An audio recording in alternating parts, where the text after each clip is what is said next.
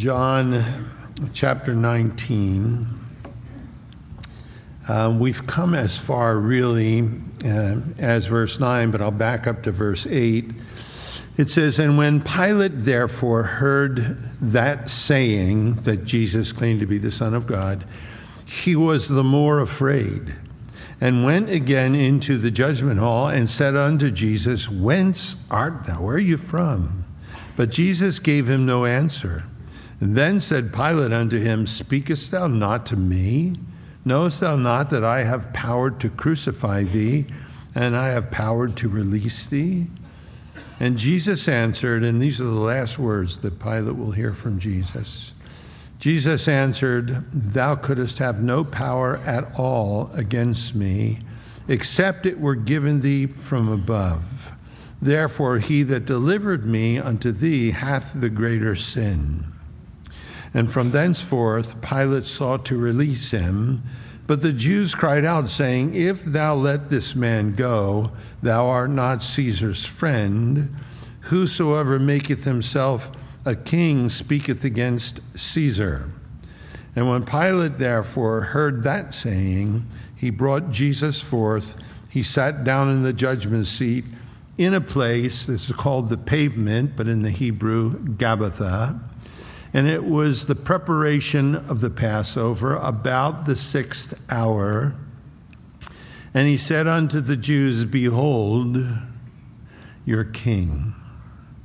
But they cried out, "Away with him, away with him, crucify him." Pilate said unto them, "Shall I crucify your king?" And the chief priests answered, "We have no king but Caesar." Then delivered he him uh, therefore unto them to be crucified. And they took Jesus, and they led him away. So we have this remarkable scene. Christ at this last trial, the sixth trial, now the second one before Pilate, the way he's been mistreated, everything that's taken place. And now standing before Pilate, a bloody mess, and, and the chief priests are screaming. Now, you, you know, they give all the political reasons, but now they say, this is blasphemy. He claims to be the Son of God. And, and just to imagine him and Pilate looking at each other. Uh, Christ has been brutalized. He has a scarlet robe on, a crown of thorns, beaten beyond human recognition, naked. And uh, dignity, peace, strength through a brutalized face. And Pilate's hearing he claims to be the Son of God, and he's tortured by it. Um, I have this book, it's called He Died for Me. If you're patient with me, I'll read a little excerpt. Um, it's a physician's view of the crucifixion of Christ. I actually have three books written by doctors on the crucifixion. I'm torturing myself at home. But this one says, uh, few, there are medical scenarios and a few likely conclusions can be drawn to put the Lord's condition into perspective in the context of modern medicine.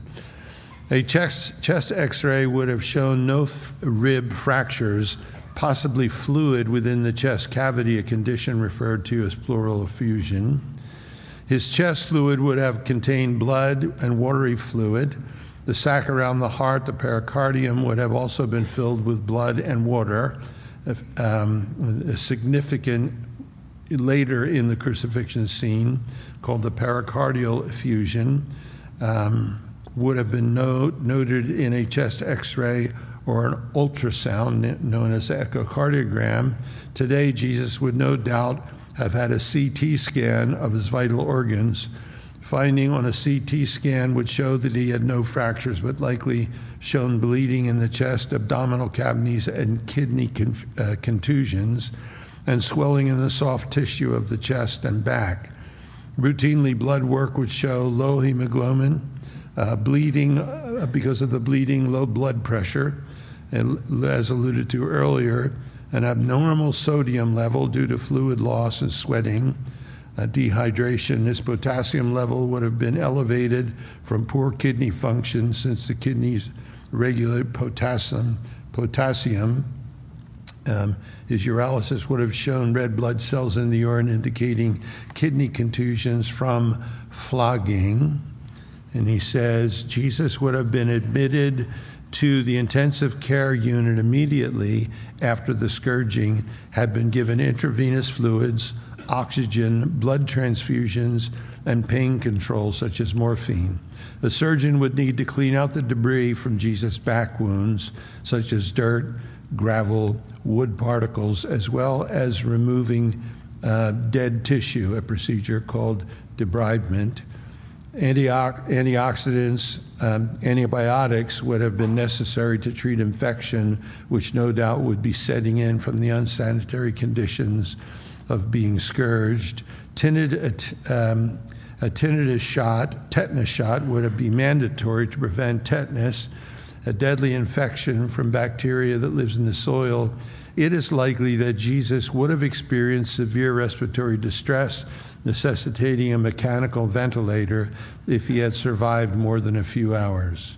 Jesus' face would have been swollen, bloody, his overall appearance grotesque, his appearance so disfigured beyond that of any man, his form marred more than the sons of men. Through all of this, remember that by his stripes we are healed.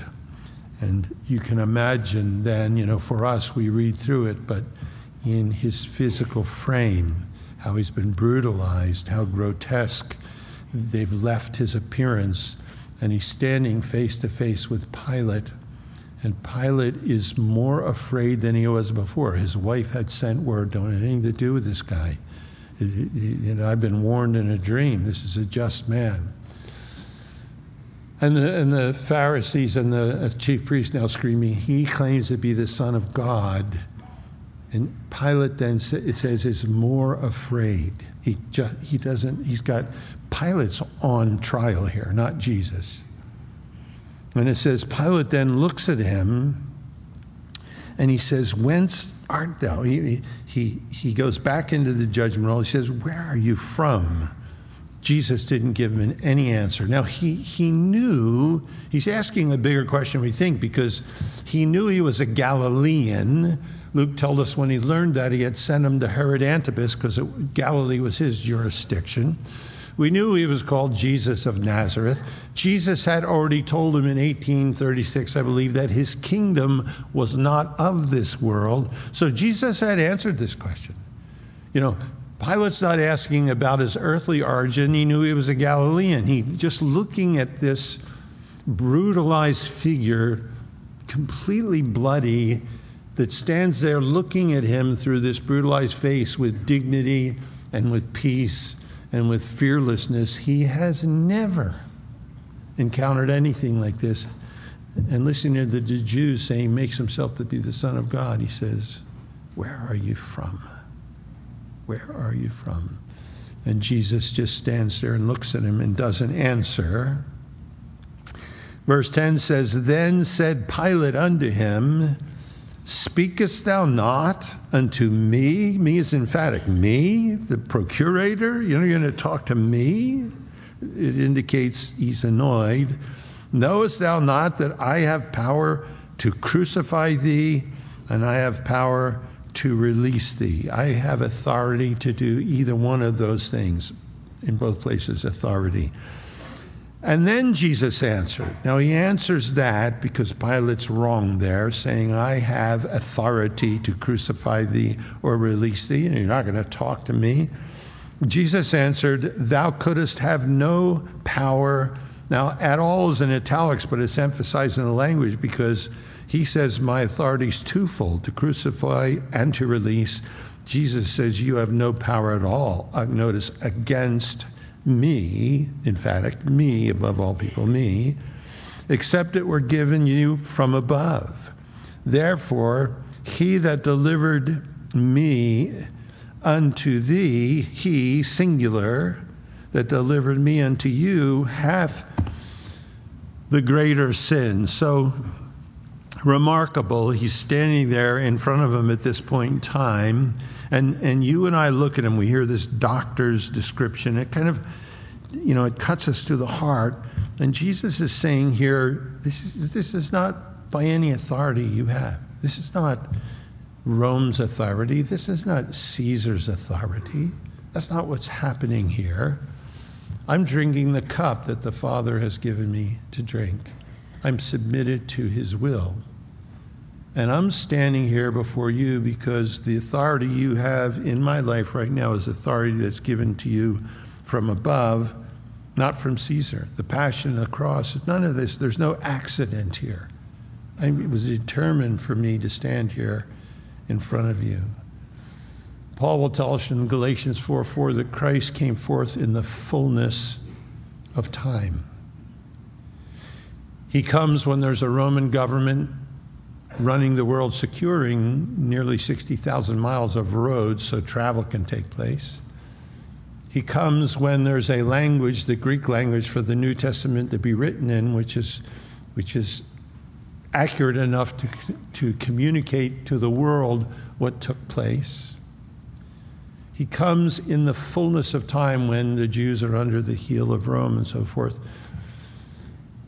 Paul tells us those authorities, Rome, the authorities that are be, Romans thirteen, are ordained of God. There's no authority except it comes from God.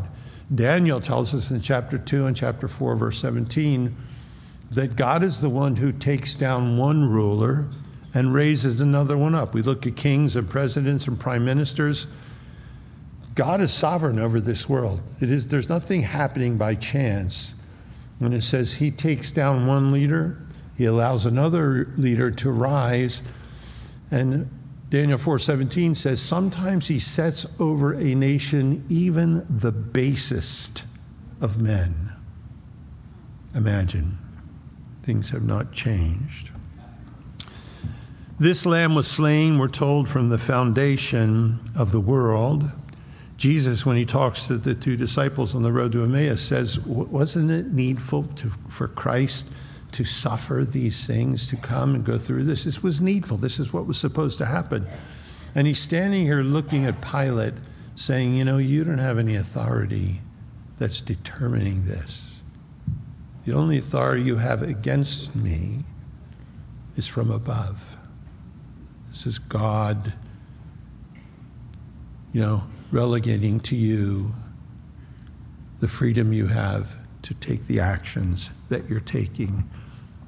Jesus wasn't murdered. He willfully went. It tells us in chapter ten of John, the good shepherd lays down his life for the sheep. No man takes it from me. I lay it down of myself. And if I lay it down, I can take it up again. Hebrews chapter ten says, when Christ came into the world, and their present tense is there, coming into the world, he was saying, you know, sacrifice and offering thou would not, but a body thou hast prepared for me. Lo, I come in the volume of the book, it is written me to do thy will, O Lord. You know, he's standing in that. The very reason he had come was to lay down his life, a ransom for many. God's sovereignty is all over this. Jesus had said to them in chapter two, these religi- religious leaders, destroy this temple. He's standing there bloody, brutalized, unimaginable. Destroy this temple. And how they had done that. And I will raise it up again in three days. Interesting, when Jesus had come to the River Jordan to be baptized, John, um, Matthew three tells us that John the Baptist looked at him and said, I have need to be baptized of thee, and thou comest to me? And Jesus said unto him, suffer it to be so now, for it behooveth us to fulfill all righteousness. Not Jesus and John the Baptist. It behooveth us. And then the Spirit descends like a dove, and then the Father speaks from heaven. It was the Trinity. It behooveth us to fulfill all righteousness. You know, we look at our circumstances today. We look at things that seem unjust. We look at the world around us. We watch the news. And somehow, God is still sovereign. He hasn't fallen off the throne. Things are still under his control. And here, Jesus tells him, this is out of your hands, Pilate. You, you have guilt in it, but it isn't as great as as the sin of someone else who handed me over. That wasn't Judas. Judas had handed Jesus over to the priests. It was the high priest, Caiaphas, singular here, he, who handed Jesus over to Pilate. And the Lord says he has the greater sin. He walked in greater light, supposedly. Pilate wanted to get Jesus off his hands. It was Caiaphas who wanted to see him executed. We're told because the priests were envious of his position. They feared that Jesus was taking away, you know, their leadership in the nation. They ascribed his miracles to Beelzebub, the prince of demons. And this is the highest position in the world as far as God is concerned. This is Caiaphas, the high priest, over the only true body of truth, the Old Testament, the Word of God, over the children of Israel, God's people, with a much higher position as far as God is concerned than Caesar, who sits on his temporary throne in Rome. This position, high priest. And sadly, it had become like human beings in our world today in leadership. It had become a succession of disgraceful, self-indulgent, opportunistic, godless men that were ruling and reigning. And Jesus said, that's the one who has the greater sin. You're wrong in this, Pilate, because you won't stand up and be a man. But the one that delivered me to you is the one who has the greater sin. So it's interesting, you know. And Jesus had told them, look, an evil and adulterous generation seek after a sign. Pharisees, Sadducees came, give us a sign. He said, no sign's going to be given to you but the sign of the prophet Jonah. For as Jonah was three days and three nights in the heart of the whale, so shall the Son of Man be three days, three nights in the heart of the earth. He says, the only sign I'm giving to you is the resurrection. And here he's saying they have the greater sin, the one who delivered the high priest. And it says that from that point onward, verse twelve, Pilate sought to release him. Now we're not told how long this went on. Pilate comes out again, stands before the open court of all the Jews, and he, it says here he sought. It's an imperfect tense. He's begun to seek and continued to seek, and it's durative. There's some time involved here. He began to seek and continued seeking to, to get Jesus off of his hands. He's on trial now. From thenceforth, from that point on, after Jesus had said that to him, Pilate sought to release him. That's what he wanted to do. And he's telling the Jews why. He's telling them, look, he's pronounced him innocent, his verdict, already three times. I find no fault in him. He has all of the authority of Rome. He said, look, I've scourged him. You guys should be you guys should be satisfied. Look at him. He's brutalized. He's bloody. He's naked. He's got a crown of thorns. This is a threat to Rome. This is King of the Jews. What's wrong with you people? I should be able to release him. But the Jews cried out, saying, if you release this man and let him go, thou art not Caesar's friend. And whosoever maketh himself a king speaketh against Caesar. Now, it's an interesting picture. You know, Judas had sold Jesus for money. Caiaphas is selling Jesus because he's envious. He's leading all of the people away from the religious leaders. And Pilate is selling Jesus, as it were, for position. And he's terrified here when they say this. Look, people even in this day sell Jesus for all kinds of reasons. Um, but Pilate is unnerved by this. You're not Caesar's friend. Anybody who makes himself king, you know, is is throwing his... his you know, himself in, the, in Caesar's face. Is, you know, they're accusing him here of speaking against Caesar. Now, Pilate, remember, had been in trouble with Caesar several times. But Pilate had his closest friend that he grew up with, the head of the Praetorian Guard, the pre- uh, prefect of the Praetorian Guard in Tiberius's court, uh, Lucius Elias Sejanus, was powerful, so powerful that when Tiberius would travel, he would leave Sejanus in charge, not a senator of Rome. And Lucius Elias Sejanus had given to Pilate a ring that said um, Caesarius Amicus, the friend of Caesar in, in Latin. And Pilate wore that, and it was an honor to be recognized anywhere as the emperor's friend, as Caesar's friend. But what had happened at this point in time is Tiberius went into re- retirement on Capri, at Capri, beautiful island, and left Sejanus running things for him in Rome, would communicate back and forth. And he learned that Sejanus had begun a conspiracy and wanted to take the throne. So Tiberius came back, rounded up Sejanus, called him to the Senate, and had him executed October eighteenth, thirty-one A D, and then executed a bunch of his buddies too.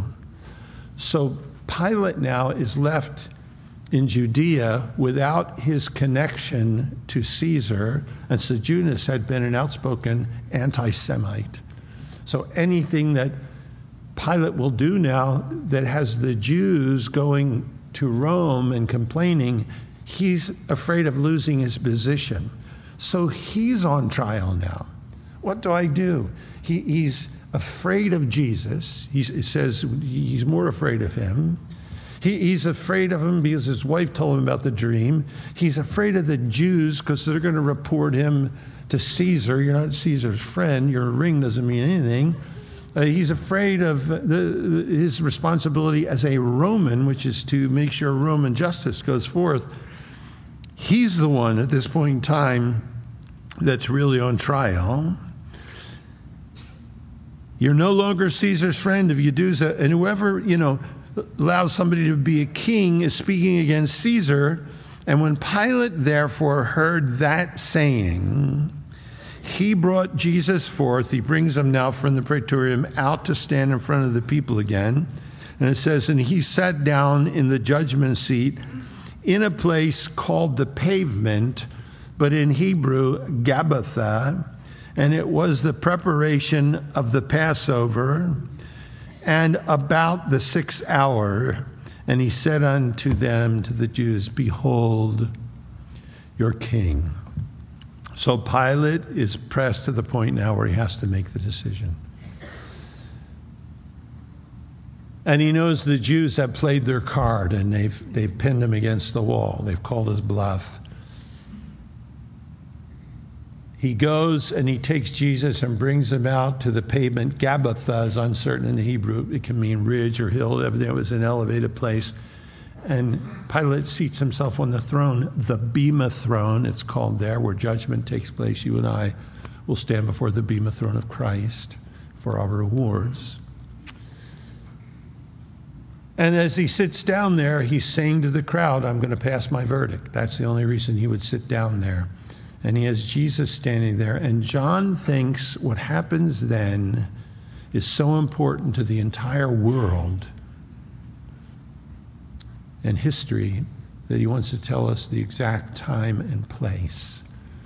John says that it was on that raised pavement in the great courtyard with all the Jews and with Jesus standing there brutalized, and Pilate on the Bema throne.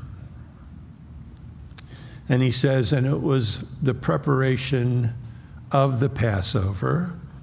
Now look, all kinds of people want to argue and say, well, that means Jesus was crucified on Friday, not on Thursday. All the other synoptics are all clear that he, he celebrated the Passover dinner on Thursday. He's crucified on Friday. John is writing ninety A D. Jerusalem's gone. The temple's gone. The synoptics have all been written. He's writing to the church in Ephesus, the capital of the Roman province of Asia. And he's writing to people describing what took place then and to us. And to the church at that point in time, church life was that Jesus was crucified on Friday, risen on Sunday. That's why the church met on Sunday.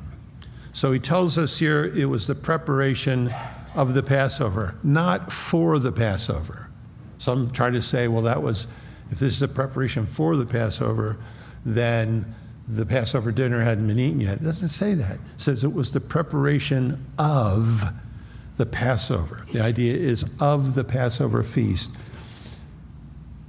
Matthew, Mark, and Luke, Matthew twenty-seven, Mark fifteen, Luke twenty-three, all tell us it was the preparation for the Sabbath. It was the Sabbath of the Passover. So this is the preparation of the Passover, the preparation of the Sabbath of the Passover. And the word preparation, and you study through, is never used anywhere in the context of a feast. There's never a preparation for a feast, only for the Sabbath. And then he tells us it's about the sixth hour. So that's the next controversy, because Mark tells us it was at the third hour, which in Jewish time is nine o'clock in the morning. Matthew, Mark, and Luke wrote while Jerusalem still stood and the temple still stood. The Jews reckoned time from six p.m., sunset, to six p.m. That was their twenty-four hours. The Romans reckoned time from midnight to midnight, the way we do. twelve midnight to twelve at noon, then twelve noon to twelve at midnight. The Jews reckoned their day, not not the twenty-four hour day, but their day from six in the morning. That was the first hour. The third hour was nine. The, the, the sixth hour was noon. Matthew, Mark, and Luke all tell us that when Jesus was on the cross, they all say from the sixth hour to the ninth hour, there was a great darkness that covered the earth. So Jesus was already on the cross in the sixth hour. So that can't be the sixth hour that John is talking about here. The Romans measured their time midnight, third hour, three in the morning, sixth hour, six o'clock in the morning, uh, you know, ninth hour, nine o'clock, twelfth hour, twelve. They, they reckoned their time differently. And the way the Romans did it, they didn't use sundials. It, it wasn't somebody pulled out their, you know, their Apple Watch and said, oh, it's eight forty-seven. You know, they didn't do that. They measured time by the three-hour shifts.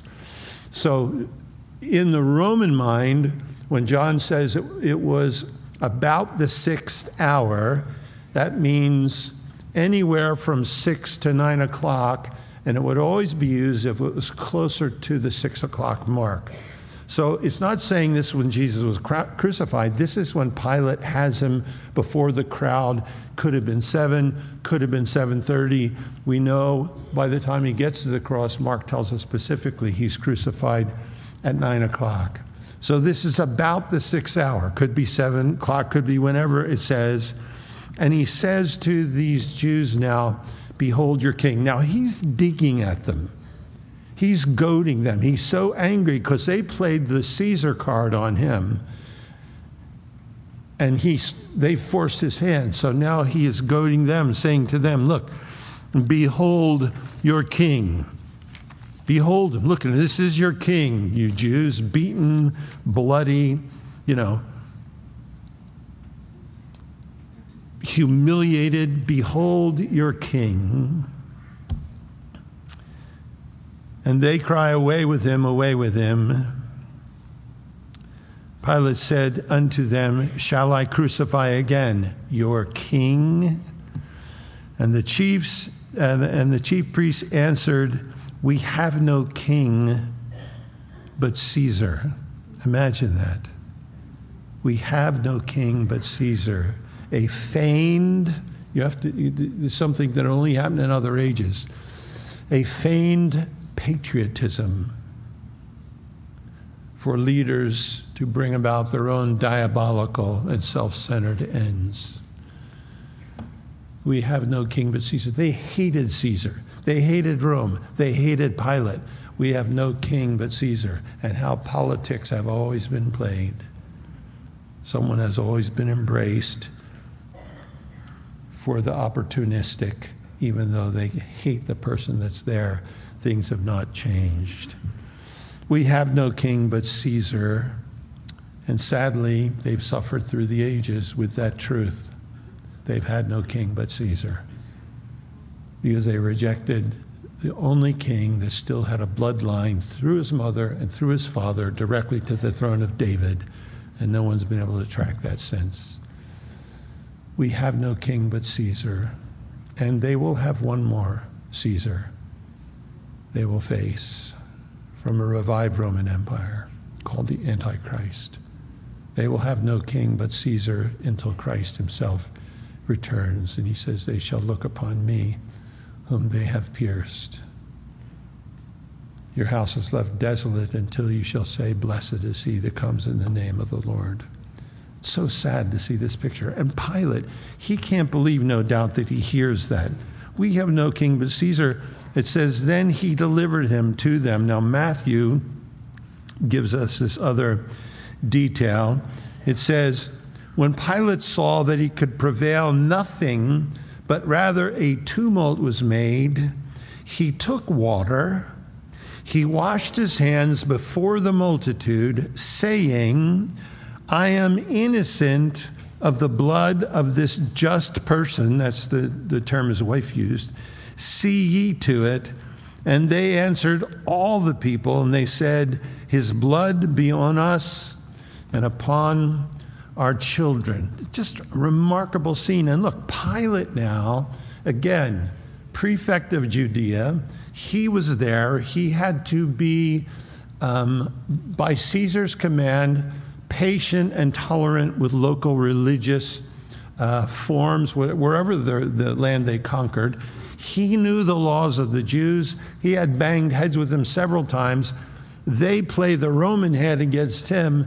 Now he plays the Jewish hand against them, because there's no place where the Romans are ever recorded as washing their hands in a judicial circumstance and saying, "I'm free from this." That was not a Roman custom.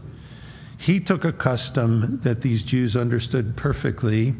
In Deuteronomy twenty-one, it says if someone innocent was killed and everybody was going to claim it wasn't their fault, it says all of the elders of that village that are next to this slain man shall wash their hands over the heifer with the broken neck in the valley. They shall answer and say, "Our hands have not shed this blood, neither have our eyes seen it. Be merciful, O Lord, unto thy people Israel, whom thou hast redeemed, and lay not innocent blood unto thy people of Israel's charge. And the blood shall be forgiven them, so shalt thou put away the guilt of innocent blood from among you, when thou shalt do that which is right in the sight of the Lord." Pilate takes that in front of them, and he washes his hands. "I'm free, you know, from the, from this innocent blood. It's not on my hands." It was a Jewish tradition. They understood it. And he said, "I'm done with this. I'm not attached to it anymore." Now, of course, little did he know, for the next two thousand years, the Apostle, Apostles' Creed would say, "Crucified under Pontius Pilate, dead and buried, rose again on the third day." He never got out of it. He's been attached to it ever since. He should have got out of it by by saying he's innocent. I'm letting him go. Should never have scourged him in the first place.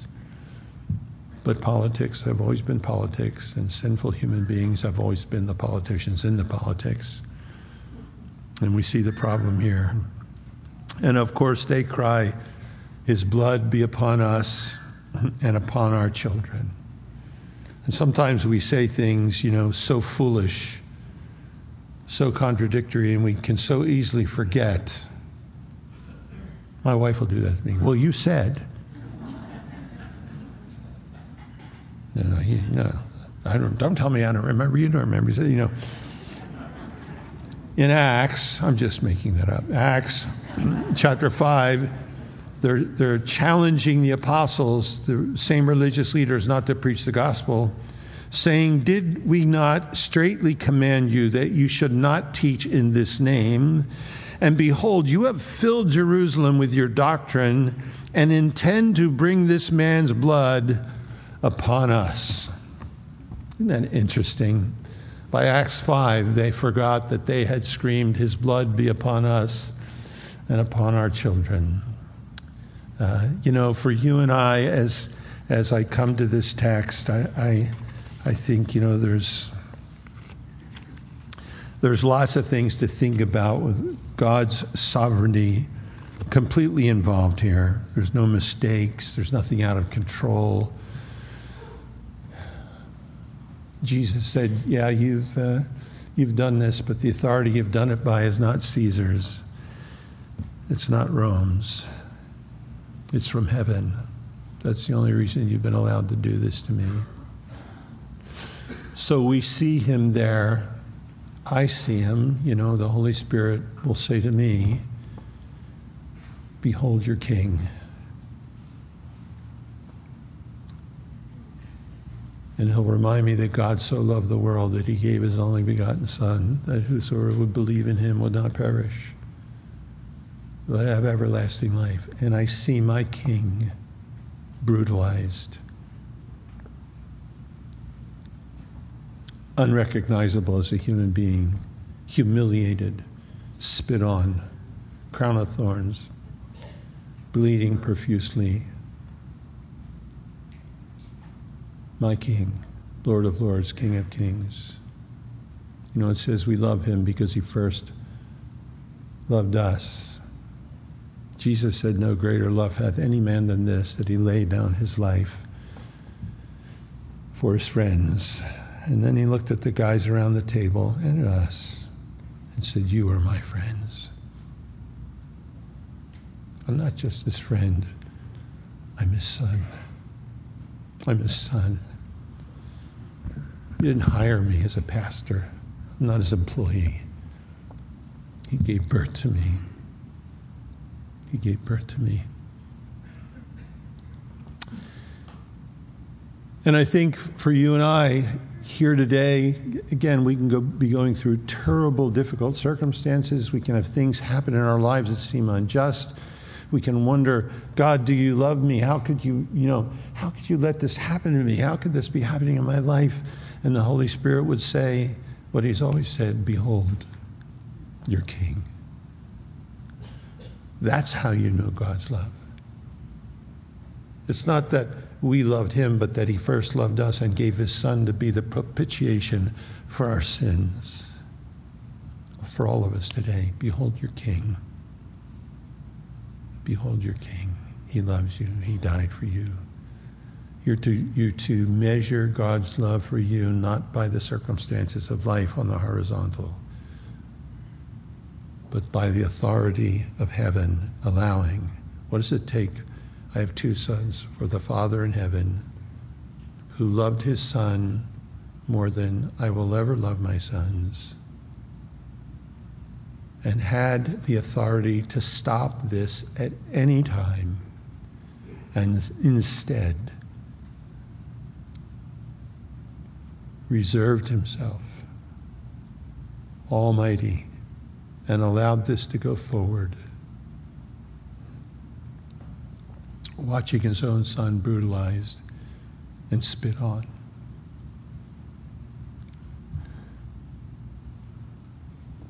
And would say to me, "Joe, you want to know if I love you?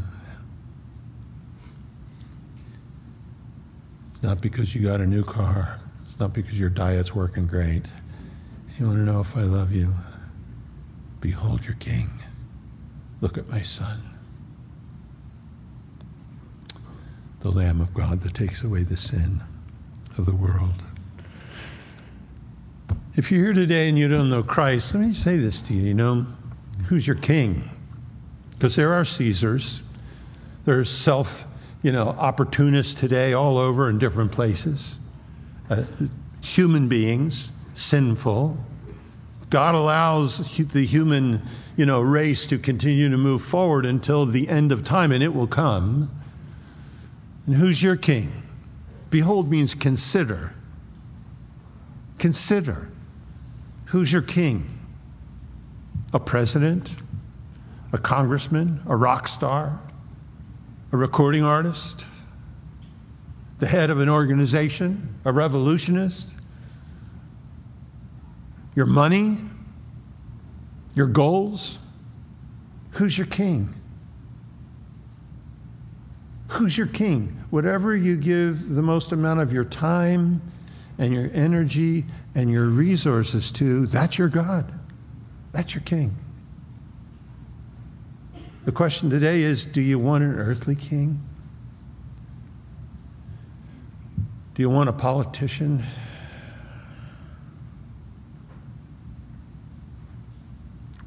A worldly peacemaker?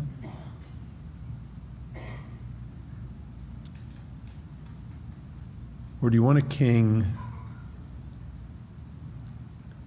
who laid down his life for you, who bled out his life on a cross so you could live? A king who was almighty and was all-powerful and was not corrupt, no sin found in him, no corruption, perfect, holy, without sin, all-powerful, almighty, who came as your substitute and died in your place so you could have life. What king do you want? You can make that decision today. It's not Calvary Chapel. It's not Christianity. It's not religion.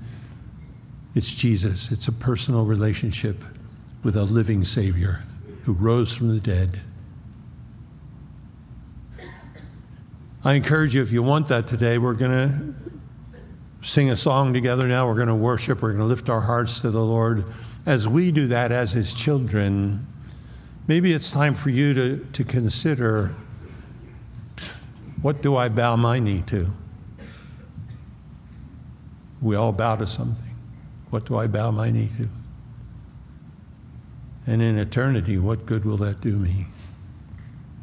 And if there's a God that loves me so much that He would give His only Son and trade Him away so I could be His, that's the king I'm looking for. Let's stand. Let's pray together. And as we sing this last song, look, if you're here today and you know you need to be saved, who's your king? Your health, your mirror, yourself, your finances, your favorite politician, your favorite rock star? Who's your king? Who's your king? When the scripture says to me, behold your king, there's only one place that I look. We have one king. We have one king, and He laid down His life for us so we could be forgiven and so we could go to heaven. And as soon as we get there, it says we're going to see the Lamb with the marks of slaughter upon Him, slain from the foundation of the world. Who's your king? We know who our king is. Amen. Let's pray. We'll worship. If you don't know Jesus today, you know in your heart you need to get up here. Jesus said, if you'll confess me before men, that's why we asked you to come publicly, I'll confess you before my Father and all the angels in heaven. And He says, no man can come, no woman, no child, unless my Father in heaven draws that person. That's the only reason, if God's sovereign over everything like He was over this, the only reason you're standing in church this morning is either somebody promised to buy you breakfast if you came, or for something in your heart drew you out. And as we worship, as, as this goes forward, I want you to listen, not to me, not what I've said. Listen to your own heart. Because Jesus said the Father will speak to men and women that He loves, that He gave His own Son for, and draw them to Himself. And it's not Russian or English or Spanish. It's a language of the heart that you will never be able to deny in eternity. Hearing. You will hear it today as we worship. If you don't know Christ, He will speak to you and say, you need to come and be mine today. If you want rest for your soul, if you want forgiveness, if you want certainty of a future, come to me. I've paid for all of that in my blood because I love you. Because I love you. Look at me, brutalized, because I love you. You need to come. to me today. That's what he's going to say to you. Don't listen to me. Listen to that voice. And you come as we worship. Lord, we put all of this before you. Thank you, Lord, for the detail, the, the, the scene that's drawn out, that you turn our ears into eyes, Lord, that you, with your word, rise off the page and you speak to us and you draw us, you renew us, you strengthen us. And Lord, we are, we know in the ages to come, still be learning about your grace, Lord. Amazing to see you here under this condition, in this scene. And we hear Paul praying that we might comprehend the height and the depth and the breadth and the width, Father, of your love towards us and your Son, Jesus Christ. Grant that to us. And Lord, for any that are here that have never come, Lord, again, you add to the church daily such as should be saved. That's your work. It was your work letting your Son go into this passion and crucifixion. It is your work then to draw men and women to that redemption that's been provided. So as we worship, Lord, we pray that you would touch the hearts of those maybe that are here that have never come, and you would draw them. We trust you to do that, Lord. We pray in your name. Amen. Let's worship.